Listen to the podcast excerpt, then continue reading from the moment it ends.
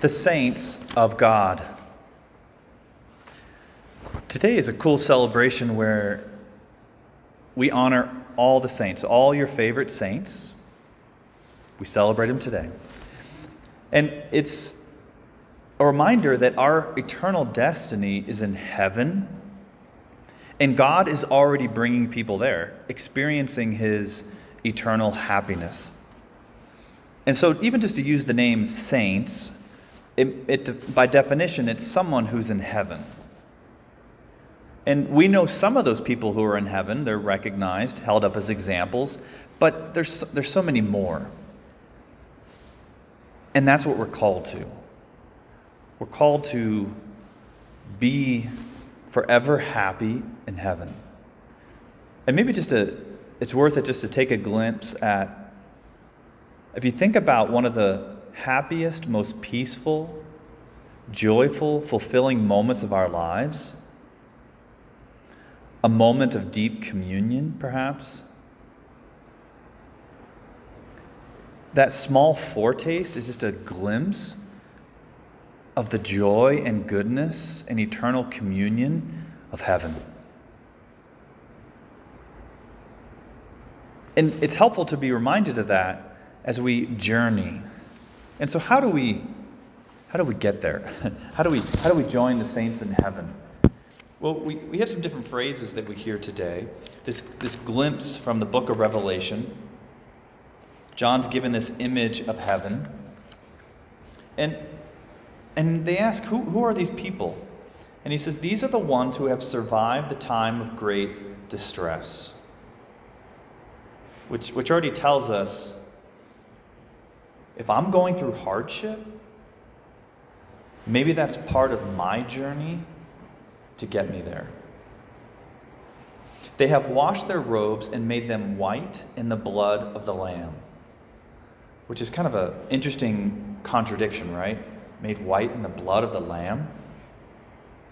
But in the Old Testament, it was the blood of the Lamb, the blood of the temple sacrifice, that was poured out that washed away the sins for a time.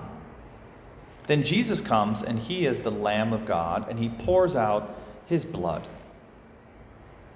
And you and I, we receive that grace in the sacraments. In baptism, our sin is washed away.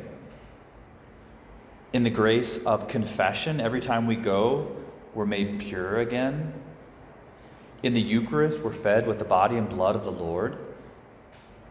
And so the ones who go to heaven are the ones who have drawn close to the Lord and allowed His grace to do what it wants to do to make me pure, to make me holy.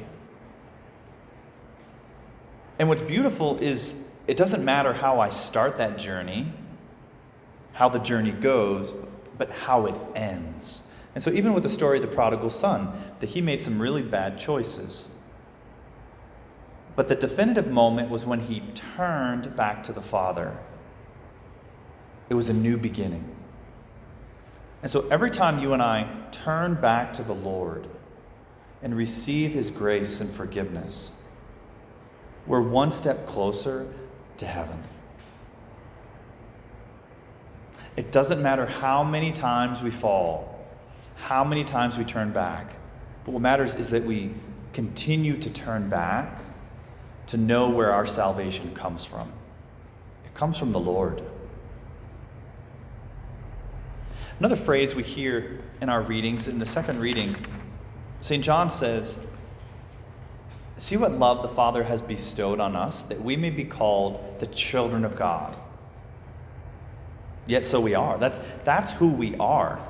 The saints are the, those who know who they are. They know who they are, the children of God, and they know whose they are. Remember the, the first reading last week where God just speaks about how he's going to protect the widow, the orphan, the poor, those who are treated unjustly, that God will fight for them? It's like God, our Father, like he fights for us, you and I who are his son and daughter. He wants to provide for us, take care of us. And, and when I know that, it gives me a freedom to be who I am. That my deepest identity is as a child of God. Not, not, I'm not a sinner, I'm a child of God. Who, who falls into sin sometimes? That, that that's deeper than even my own family. Because sometimes my family, sometimes I feel pressured by my family to do certain things that I don't want to do. They want me to, you know, do this or come home and I want to stay with my friends. My family's not happy with me. That my, my deeper identity is as a child of God, and when I listen to that voice, I encounter, I find greater freedom and joy. The saints are those who are free to be themselves. Blessed Carlo Acutis, my new favorite saint that I'm trying to make you all like too, um, he says, We all enter the world as originals, but many of us leave as photocopies. That there's this pressure to conform. Like my friends, they want me to act a certain way and do these things, and if I'm not doing it, that they're like, why, why are you judging me? I was like, I, I'm just trying to be me. That that's what God wants. And, and what God wants is us to be us. He, you know, when we talk about the saints, sometimes the response is something like, well, I'm no Mother Teresa. And I was like, well, no, that's good because we already have one of those. you know, like, God doesn't want another Mother Teresa. He wants Saint Matthew Lowry of Flagstaff, you know? Um, I don't know if that'll be the name, but you know, whatever. Like, but God, God wants, and what am I saying? It's not a boastful thing. It's a, it's to say that I'm in heaven with God, which is my eternal destiny, what He wants. And, and I, I'm to get there by being me. By, by letting the pressure and the burdens go to Him.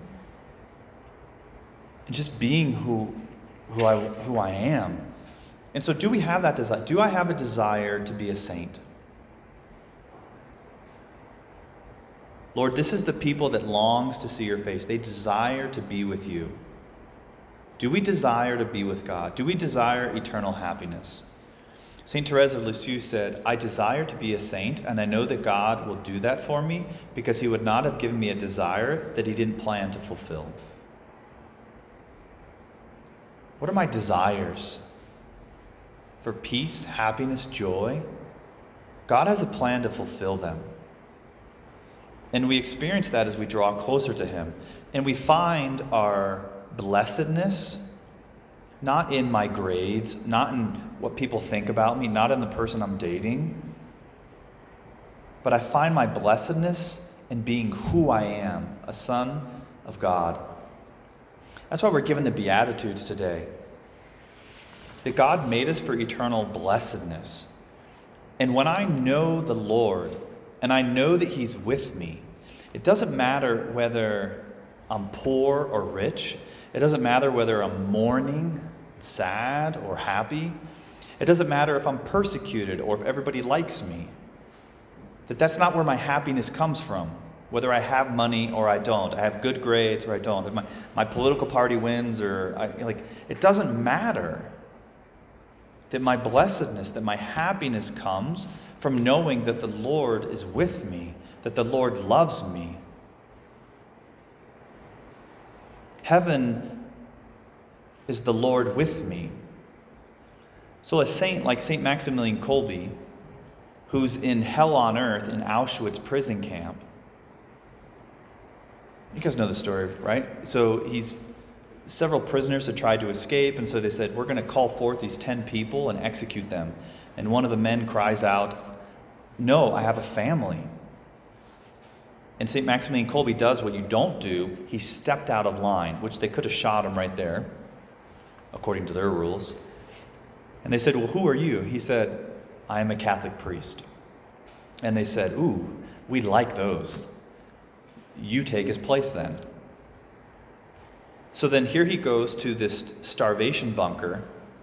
And for the next 14 days, the rest of the prisoners attested in the camp that they heard singing coming from the starvation bunker. That St. Maximilian Kolbe ministered to every one of those men as they faced their death. And when they went in there after 14 days, he was the only one still alive. 14 days, no food. He was the only one still alive. God allowed him to minister to all those people. And then they took his life. That he was able to encounter peace and joy and love in a starvation bunker in Auschwitz because he knew the Lord was with him.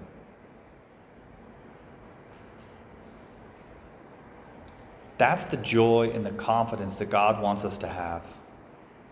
The saints are those, they know who they are and they know whose they are. They know who is with them where they are. That's true for all of us, but I don't know that we always experience it. And so when I don't experience it, my invitation is to go to God and say, God, I'm not experiencing that blessedness that I believe you want from me. And He says, Tell me all about it. And that very action, just doing that process, that is what makes you and I saints.